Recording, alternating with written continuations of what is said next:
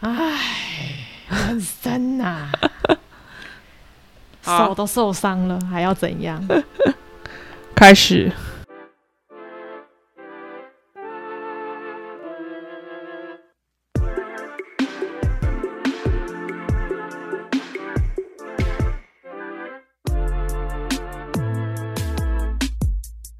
好，今天很难，明天更难，准备好你的生存计划。让我们一起少踩先坑吧。欢迎收听《生存计划》Project Surviving，我是伊娜。我是伊莎，Hello，嘿，我们又好久不见了。因为今天换了新设备 对，还有新地方，哦，对，恭喜伊莎搬家了，耶、在就是经过了在那个中国在上海职场，哎、不，不要职场，在生上海生活那么多年，他终于搬到一个有一房一厅的。对，哦，感谢老板。现在就有一个，我们之后就有一个比较舒服的环境可以录音了。对，所以呢，既然讲到我们来这边多久了？已经刚庆祝完我们的五周年。没错，你能想象，我们就转眼间，然后来大陆工作五周年了吗？对啊，就进入了第六年了。哇，真的觉得好久哦。那我们 podcast 也过了很久才开始做，对，我我们是二二一年开始的嘛，对，然后我们其实一八年就来啦。对啊，哦，那真的蛮久了。嗯，没关系，对，因为我们前面那几年都在酝酿。对，不然没有那么多内容可以跟大家讲。对啊，哎，对啊，刚来也没有这么多刚来就是能洞察可以分享错。对，而且刚来那那前半年那种负面情绪实在累积太大，这个 podcast 可能不会太健康。OK，那所以我们才说我们刚庆祝完我们的五周年，我们就是来大陆工作这几年之后，我们也慢慢有见识到一些大陆不管是生活的一些不一样，然后当然还有就是我觉得大家很有兴趣的吧，一些职场文化。嗯，是的，嗯，我要说我是什么深受其害，还是备受宠幸？诶，不是这样，你现在算是也有深受其害吧？对。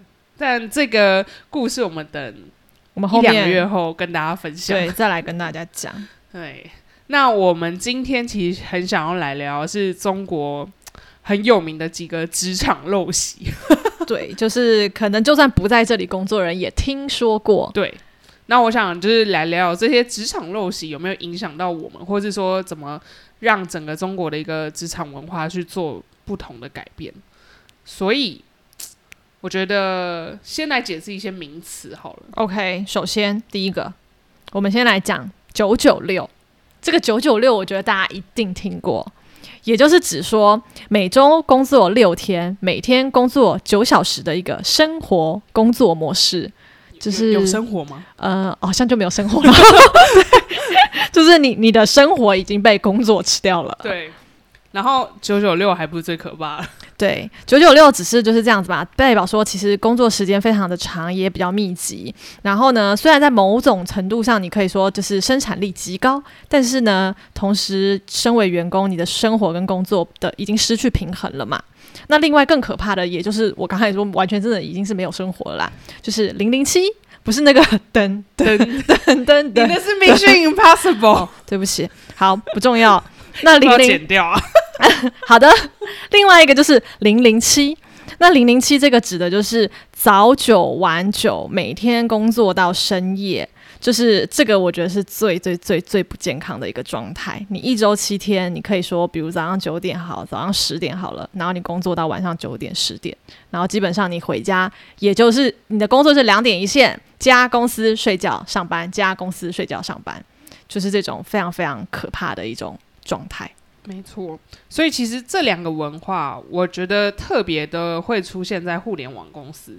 那我们就以最有名的 阿里集团，对的，就大家熟知的这个阿里巴巴嘛，可能有淘宝啊、支付宝啊这些嗯他们的集团，他们就是九九六是非常基本的。正常，对。对，那就是因为要适应这些快节奏，追追赶上这个网络上的每一分每一秒，就是很多人都说哦，可能但可能像互联网公司，他薪水给你高很多，但是很多人也就是说哦，那我就去一两年，就卖卖卖卖干，对卖卖干赚赚赚经验钱，对。对。而且你太老了还不能进去。对，你知道，就是阿里他们在招人的时候，在前几年他们还会就是专招九零后，就是要九零后新鲜的干了。现在九零后也不新鲜。对，所以现在九零后估计也不新鲜，人家可能现在都要招零零后或九五后，我们就被淘汰了。对，我们就被淘汰了。我们这种干已经不值钱了。对，那最后一个呢，其实我觉得就是最不可取的，叫做 PUA。对，好，PUA 的全名英文其实叫 Pickup Artist。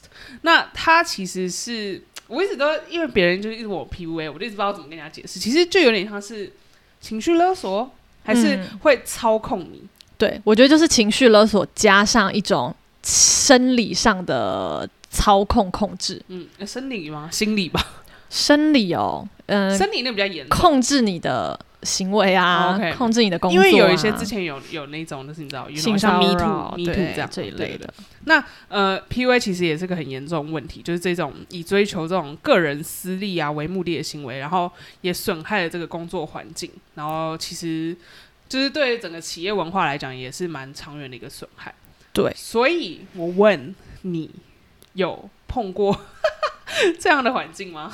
没有，我觉得应该怎么讲？就前一份工作应该算是，就我们一起的那份工作应该算是，它是一个阶段性的。就比如我们工作的高峰期某某些月份，或者是碰到有一些我们有展会啊，或是一些嗯重要的项目的时候，是真的可以上班上到十一、十二点。对对，那个时候打车回家的路上，我都怀疑人生。啊 真的，但是这种状况很少，不是长期。对，不是长期的，对啊，所以其实严格来说并没有，我们没有九九六，也没有零零七我。们有九九啦，一阵子啊，一阵子。对，那只是说的确啦，就是你工作五天，但是也许有时候你的项目在周末，而且我们又做零售，很难不被打扰。但是那样子的，比如说回回复讯息啊，或者是就是稍微关心一下，我觉得不会占用到太多的周末时间。对我也是，因为就是我们就是接洽的客人嘛，他们的公司文化就是九九六啊，对，所以他就会认为你你也应该对，对，所以就是会有碰上的，但其他话我真的觉得我们公司算很好了，嗯，就是都是很幸运的。对，而且人都很好相处，没有那些狗屁嘟糟 那些，对，什么勾心斗角嗯啊，倒是真的我们都没有碰到。这算是比较幸运的。好，那讲完这个中国陋习，这是这是长久以来的，但是我觉得最近最好笑，但也火了一阵子，不管是海外还是不，我相信台湾可能也有，但是嗯反正中国就是很有。很搞笑、很火的最近的职场话话题，应该就是 零零后整顿职场。其实我觉得这好像也不是一件坏事，就突然间打醒了八零跟九零后的人，没错就觉得我们以前在干嘛？所以现在就是网上热议的零零后整顿职场，其实说到底，也就是因为现在零零后年轻人的性格啊，然后他们的三观啊，还有一些行事作风，跟我们这些九零八零后真的有一些极大的差距啊。对，就突然觉得我们也不年轻了，对不对？对啊，以前人家才就说啊，你九零好年轻哦！哇靠！现在来你看，在去年的六月，二嗯零零零年出生的第一批零零后，他们在六岁的时候上了一年级，对不对？经过嗯十六年的一个寒窗苦读，二十二岁正式从大学毕业，然后现在大规模的迈入职场。然后我们刚才讲了零零后，人未至身先起。这个时候呢，就是我真的很喜欢，就是那个网络上的段子。嗯，嗯比如说，嗯你一定听过八零后在唯唯诺诺，九零后在装模作样，只有我们零零后在整顿职场的宣言。我觉得真的还蛮好笑的。我我们可以就是帮大家简单总结一下，现在就是所谓这个零零后整顿职场，大概有以下哪几种行为，但是纯属搞笑，但是多少有一点真实在里面，大家就嗯自行参考。可以，请说。你说，好的，行为一。反向安排领导，收到务必回复。哎、这个是真的，但是又太好笑。就是此前腾讯的实习生，腾讯大家应该知道吧？就是微信的母集团公司，然后喊话 腾讯的总裁先生，一句务必回复，火速出圈，就是这胆子真蛮大的。很屌哎、我每次都只能就是恳求我的老板，麻烦请您看一下哦，如果确认没有问题的话，再告诉我之类的这种。然后如果他不回你的时候，就说。哎，请问一下有看到吗？这样子，我们这个有没有什么问题？我们时间好像差不多，deadline 要交喽。非常的委婉又懦你就在装模作样，在形容然后就想说，妈的还不给我回，怎么样啊？现在 deadline 就在那里，是想怎么样？逼死我啊！他以前回家都是这样，狂吗。OK，好，行为二，拒绝无脑服从，不额外多吃苦，就是这个行业竟然没有五一假期，扣工资也都不行。零零后选择要换行业，就是他们会对于这些事情都觉得怎么可能会发生这种这种不合理，我不接受。好啦，行为三，拒绝无脑社交，不能委屈自己。哎，这个就是真的，因为我觉得在这边呢，就是太多，我觉得我们已经算好了，因为晚上比较少。对，但是我们很多朋友他们在民企工作，啊 就是很多什么下班的聚餐，然后周末还要跟你团建去爬山，对对对对对对，以前有听过那种爬山然，后零零后都表示通通不要，我有我自己的生活，勿扰。对，我佩服他们，很有很有个性，对对对，羡慕。嫉妒。好，行为四，拒绝无效加班，注重效率价值。对零零后来说，下班就是下班，工作的电话下班后，零零后表示完全不接。就是也是真的蛮厉害的，我们不接就想说啊，天哪，这样明天怎么办？到时候明天老板问怎么办？会不会影响到同事怎么办？我们都想太多了。嗯，就是人家说，其实就是公司如果没有你，也不会倒。嗯，就是没没有到这么夸张。行为五，拒绝坑蒙拐骗，维护自身权益。哎、他们就是不会掉坑的人哎、无论谈梦想、画大饼，还是文化、感情牌，零零后都不关心。最重要就是钱到位。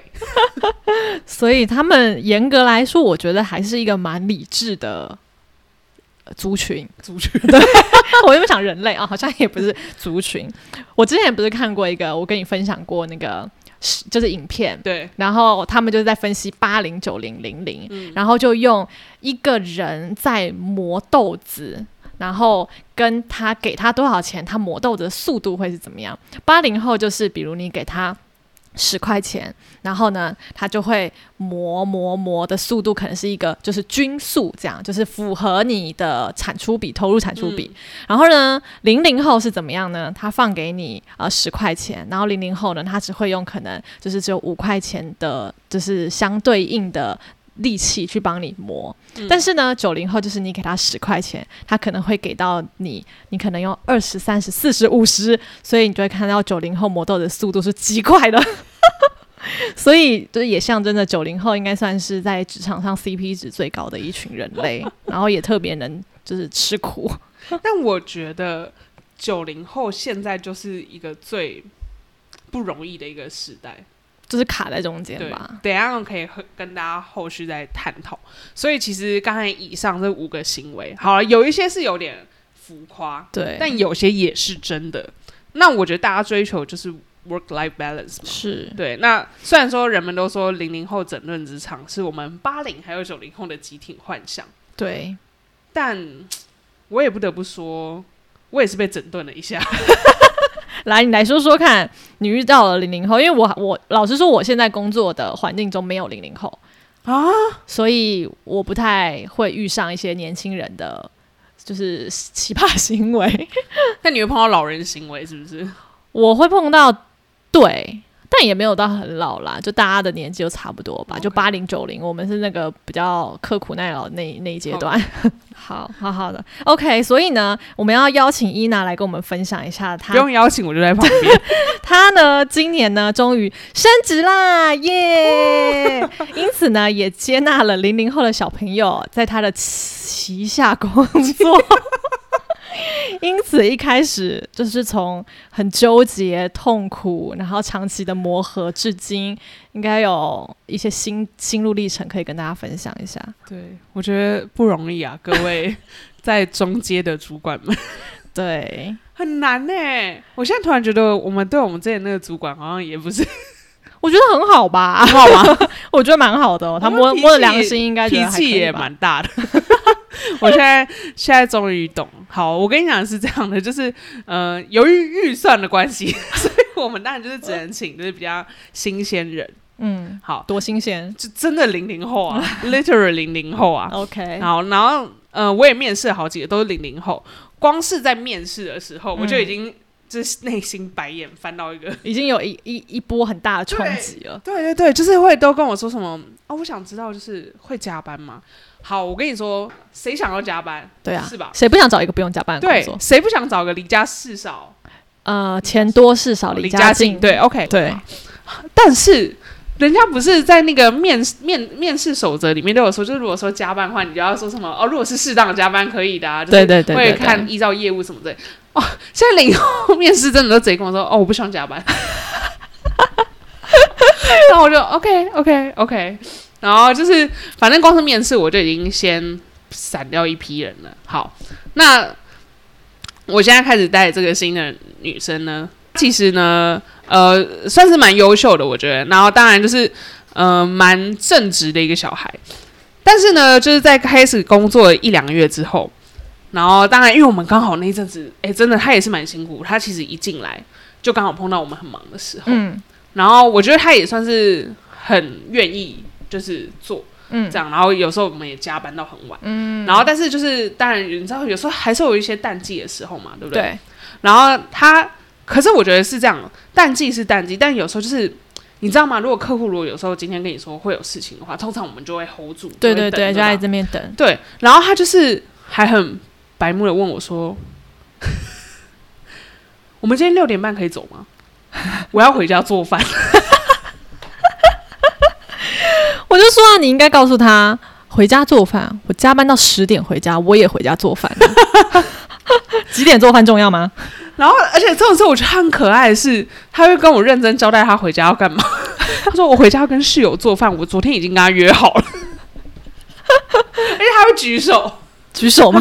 伊娜，我想问你一件事，我可以回家做饭吗？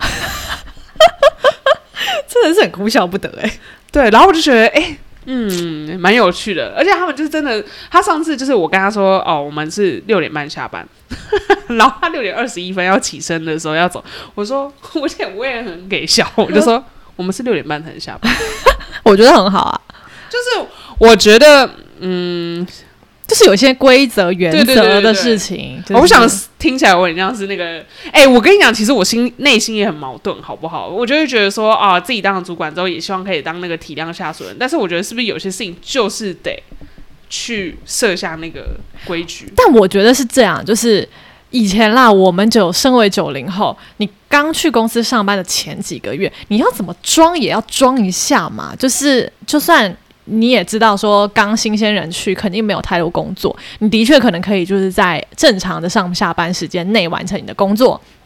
那但是呢，如果你超时，就是提前完成了，那时间又还没到，我们怎么样也会装忙啊？就等一下，等到那个时间点，哎，你观察一下，哎，好像差不多了，或者是就是呃，老板们就是跟你说，哎，那要不然你先走，那你才会走。就是我们不会像零零后一样，就是这么的勇敢的，就说我要走了 时间就算还没到，我现在没事啦，不然你要干嘛 的这种感觉。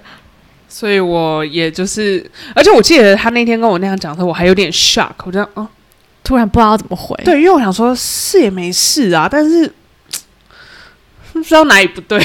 对啊，但是但我就是觉得说，你至少有前段的一些时间，大家也还是没有很熟悉的时候，你应该还是要有一个就是对啦，就是装模作样，装一下嘛。那后面的话，我觉得当然大家呃也比较熟悉，然后有彼此的节奏的时候，那你肯定也不是那种很急败的上司啊，嗯就说哎不准不准哦。有时候觉得前一天比较辛苦，前阵子辛苦，还说啊那今天没事早点走。我觉得这就是合理的对。对对对对对啊，嗯，我像我们最近就淡季，我就六点半可以走了，可以走对啊，是啊，因为我自己也想走。对啊，但你上班一周这样，是不是就让人家觉得你有事吗？对啊，就不太好。好，装一下、啊、大家。然后我发现还有零零后，他们有一个点，就是在于说，我不知道是谁给他们的勇气，就是他们都认为自己很厉害。嗯，就是，而且，可是你知道吗？我回我在面试别人的时候，我回头也想想，我们那时候是不是都觉得自己以为自己做那些学校的 project，还有什么参加那些社团也很厉害？然后我每次听他们讲，就说我自信心爆棚啦！哦，学生会会长谁没当过？这就是在他们的那个社群里面能够最 proud of 的。对，然后我觉得这个真的很有趣。像我老板，他就在旁边观察，他就说你要注意，他这样的话就是会搞不清楚什么什么场合可以讲话，什么场合不行讲话。我还想说，我老板太夸张了，嗯你知道吗？嗯哇，姜还是老的辣，还真的证明有一次，有一次他就真的在一个电话会，因为那个电话会我并没有把他介绍给客户，所以他其实是一个 silent 的角色，嗯嗯嗯嗯但他就突然自己给我插话，哇，我整个嗯，尴尬。我然后，Oh my god！你看你讲讲对话就算了，讲错话就是那个对，，就是，然后你又讲了没头没尾的，人家也不知道你在讲什么。嗯嗯嗯，所以，是啊，但是我后来跟他找到默契了。嗯我的默契是在于说，只要有问题，我都当场直接纠正。嗯嗯，然后我也是有真的是，因为就是中间就纠结很久，到底要不要让他过那个试用期，要不要继续用它嘛？嗯嗯，那后来当然是他有一次在某个会议突然表现比较好，就好像终于脑子开了，对，所以就是比较上，就是比较终于上轨道。嗯，然后我也是就是在那次上轨道之后，我也是花了，就是真的是好好的跟他坐下来谈一谈，然后跟他讲说什么要注意，什么呃什么是要遵守的，什么有弹性，什么没有弹性这些的。嗯嗯，那他都就是接受了，我觉得算是还不错，就是所以这一点我觉得他还是对啊，还是蛮蛮好的，对啊对啊，就是你看你当场纠正他这些，他也是能接受，因为有些可能就是自尊心比较强的嗯。小孩，可能就会觉得说你为什么要在这个时候这样子，嗯。对啊，那还行啦，对啊，所以其实我觉得说什么零零后整顿职场，也就是夸大化啦。但我不是说那些事情不会发生，对，或是这么极端的小朋友不存在，嗯一定也有，对。好，那我们就是分享了这些我们自己个人职场的事之后，我其实有一些我自己一直很想跟大家聊的，嗯就是中国的这几年这个职场的变化，还有就是经济变化，会听起来有点严肃？但我觉得。就是是也可以跟大家分享啦，就是嗯因为我们在这边，我们感觉可以是第一线或是最真实的看到这里的状态。嗯，好，我想聊其实是这样的。其实我发现这一两年，就是中国的因为疫情的关系，还有又开放又解封又开放，然后到整个现在整个大幅的对境外开放，我觉得其实有很大的一个冲击，就是包含这里面有互联网这些大裁员，然后双减的政策，还有新冠疫情，整个对。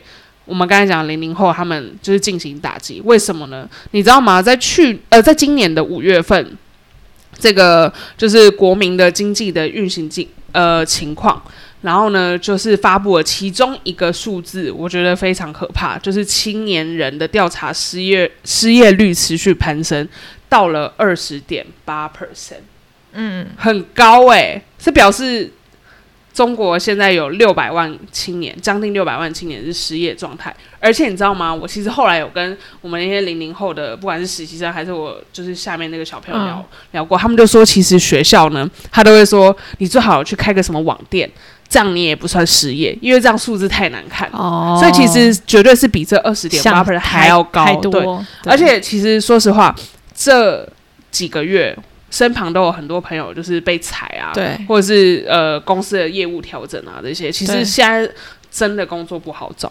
对，就是今年的职场。就是就业环境其实比前两年疫情高峰的时候更糟，嗯对。然后其实就是大大家如果比较没有了解就中国经济状况的人，从中国对外宣传的就是角度来看的话，大家都会觉得，哎，中国经济好像还是蛮好的、啊，还是蛮好的。但是其实今年中国经济真的非常不好，嗯而且你会发现很多大的外企或者是一些国外品牌，它真的是在就是撤资的时候，你才会吓到说，哎，这好像真的。蛮严重的，就连我们自己身边有认识一些大陆朋友啊，或者自己有在创业的，他们也都表示说，其实真的今年很不好，但是国家还是对外宣传的都还蛮好的。嗯，那是一定要的。对，那我觉得像呃，不管是零零后或是我们九零后，我们其实九零后就是刚好是差不多，哦我们是算九零前面的，所以我们都是什么三十嘛。三十出头对，那其实我觉得我们这代人很难，因为我们就是刚好要面临所谓的这个职场危机。诶，可能很多人想说，才三十怎么会有职场危机？但是我跟你说，在中国大陆，你就是会碰上那个，尤其是因为身为女性的原因。对，好，那我先说，三十三十到三十五岁这个危机感，不仅是来自于这个上不去下不来的发展困境，还有跟不上转不快的精力退化。然后，如果像是你是上有老下有小的这种生存压力，嗯我们刚才不是说阿里，你超过三十岁，人家就不要你。对啊，对，所以这边对于这个年纪的部分呢，真的是非常考究。就很苛刻啦。他们对于年龄，然后再对于女性的一些单身未婚，那还是说已婚已育，就是这一点他们都会特别在意。嗯，那我们来分析一下说中国职场到底对女性其实不友好是怎么说？刚才呃，一帅也有听到这些各种的一个呃形态，所以就是这个传说中的鄙视链。刚才讲那么多，其实已婚没有小孩是公司最怕的，你知道为什么吗？来，因为已婚没有小孩，然后你如果进来了之后，你突然结婚了，然后呢，你又突然怀孕了，那你就可以顺理成章的去备孕，就是去去呃去准备生小孩，那你就会有一段时间可以不用上班。对公司来讲，他还不能 fire 你，然后还要再给你薪资，但是同时这个工作没有人做。对，因为中国这边我也是来之后才知道，就是这边的那个，首先婚假好像是七天还是十天十天对不对？然后育婴假是可以半半年吗？还是四个月、五个月？好像快半年，哎，等等，我想想，因为我现在就有一个同事，她怀孕了，然后她说她大概是十月生，然后她已经这个月哦，那应该是三四个呃四个，月。但是还要算生完之后，哎，那应该有半年，因为生完之后好像还可以再两三个月，对不对？哺乳期，哦，生完之后是四个月，然后生之前应该是可以提前两到三个月，你就可以不用进公司，可以对半薪对，对，所以就是这边对孕妇的这个 policy 非常好，但是我就是觉得很很糟啊，就是那种你生完之后，还有你不觉得我们之前有一些同事，他们明就是备孕状态，业务能力都蛮强，嗯。可是我觉得生完小孩之后，然后就有一种被打入冷宫的感觉，啊，对，但可能是他人员的问题，这不多说。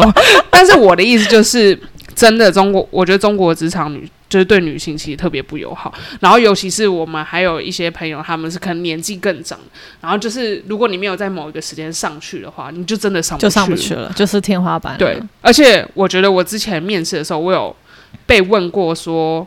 哦，是不是有男朋友，或是未来有没有准备结婚这些话题？其实我觉得这些东西超私人的，你凭什么问我？但他就是为了要 check 你的你的 status 在哪。嗯，如果你是未婚的话，然后又没有男朋友，他觉得哦，你可以全心全意为公司付出，对，因为你就不用去什么约会。因为你没有自己什么私人的生活，没错，好，那你有男朋友之后，然后问你交往多久？如果交往很久，他就觉得你要结婚。对，有可能。然后如果你已婚，但是你没有小孩，人家又怕你要生小孩，对，所以就很难啊。嗯可是我我也是遇过那种，他真的有偷偷备孕。然后嗯公司就是有这种，就就就是有这种心思嘛，会觉得说，哎，那你现在刚结婚喽，那你有打算要生小孩吗？然后前期一定就会跟公司讲说，我没有，我没有。然后但是其实他有在偷偷备孕，然后私下大家同事聊天的时候会说，然后他还会跟你讲说，哎，你不要跟老板说，嗯你不要跟 HR 说。然后过没多久，嗯，她就怀孕了。嗯所以就是就是顺理成章的有后面那些福利啊什么的。嗯但是就是对公司来讲，可能也是有那么一点点就是不公平。可是我觉得对女性来讲，也也是不公平啊。嗯，对啊，就是只是看你立场在哪，对吧？我之前面试也被问过，就问说：“哎，你有家庭吗？”我就说：“哦，没有。”然后他就说：“哦，因为我们这个工作时长可能会比较长，那有家庭的话，就会担心你可能没有太多心力可以兼顾家庭这样子。所以，就是你会觉得很奇怪，就是这些事情都要在面试的时候大家都。”拿出来聊，对，反正我就是没去那间公司，因为他一问我就不爽。对，那所以其实我觉得不管是女性啊，还是年纪的这个部分，我觉得我们八零九零都有各自的苦。然后你看，又这三年疫情，然后包含上海去年的封城，其实就整个状况是雪上加霜。嗯，那很多人其实 公司的寿命都还没有疫情长，因为。很多中小企业就是在这那个时候倒挂了，对啊。那时候我们都还没有返工，还没有返回工作，我们就失业。那有些人可能因为疫情，然后年终奖都没有，或者甚至工资减半。然后有多少人是做国际业务，因为根本没办法通，所以都只能在家里是。那我觉得其实讲到后面就是有点 sad 啦，就是可能你说润说八零后看不惯零零后的这种独特个性。那九九零后的这个一批人作为这个新晋领导，又发现自己管不住零零后。嗯，那不同代的人对零零后刻板印象也层层的一个累加，所以我觉得就是才会有这些不管是认真的讨论还是搞笑的这种段段子。嗯，对，就是在整在讲整个就是职场生态吧。对啊，但的确就是。现在慢慢的就是整体疫情解封后，就大家开始回归正常的轨道了啦。就是可能在商业贸易或是整体大家就是工作的一个状态上，也会我觉得会慢慢在变好啦。但只是可能现在我觉得也是中国的一个寒冬吧。嗯 其实是，所以希望我们都可以度过这个寒冬。对，加油，活下去，活下去，好。那我们今天就到这边，好的，谢谢大家，拜拜，拜拜。收听到最后的难姐难妹难兄难弟们，希望你们喜欢这集的节目，记得订阅我们的节目，并且到 Apple Podcast 和 Spotify 给我们五颗星好评，并留下你们的评论，我们也想听到你们的声音哦。更多的生活分享、零售干货，也可以在我们的 IG 看到哦。我们的 IG 是 Project Surviving，大家现在快来追踪我们，来和我们聊天吧。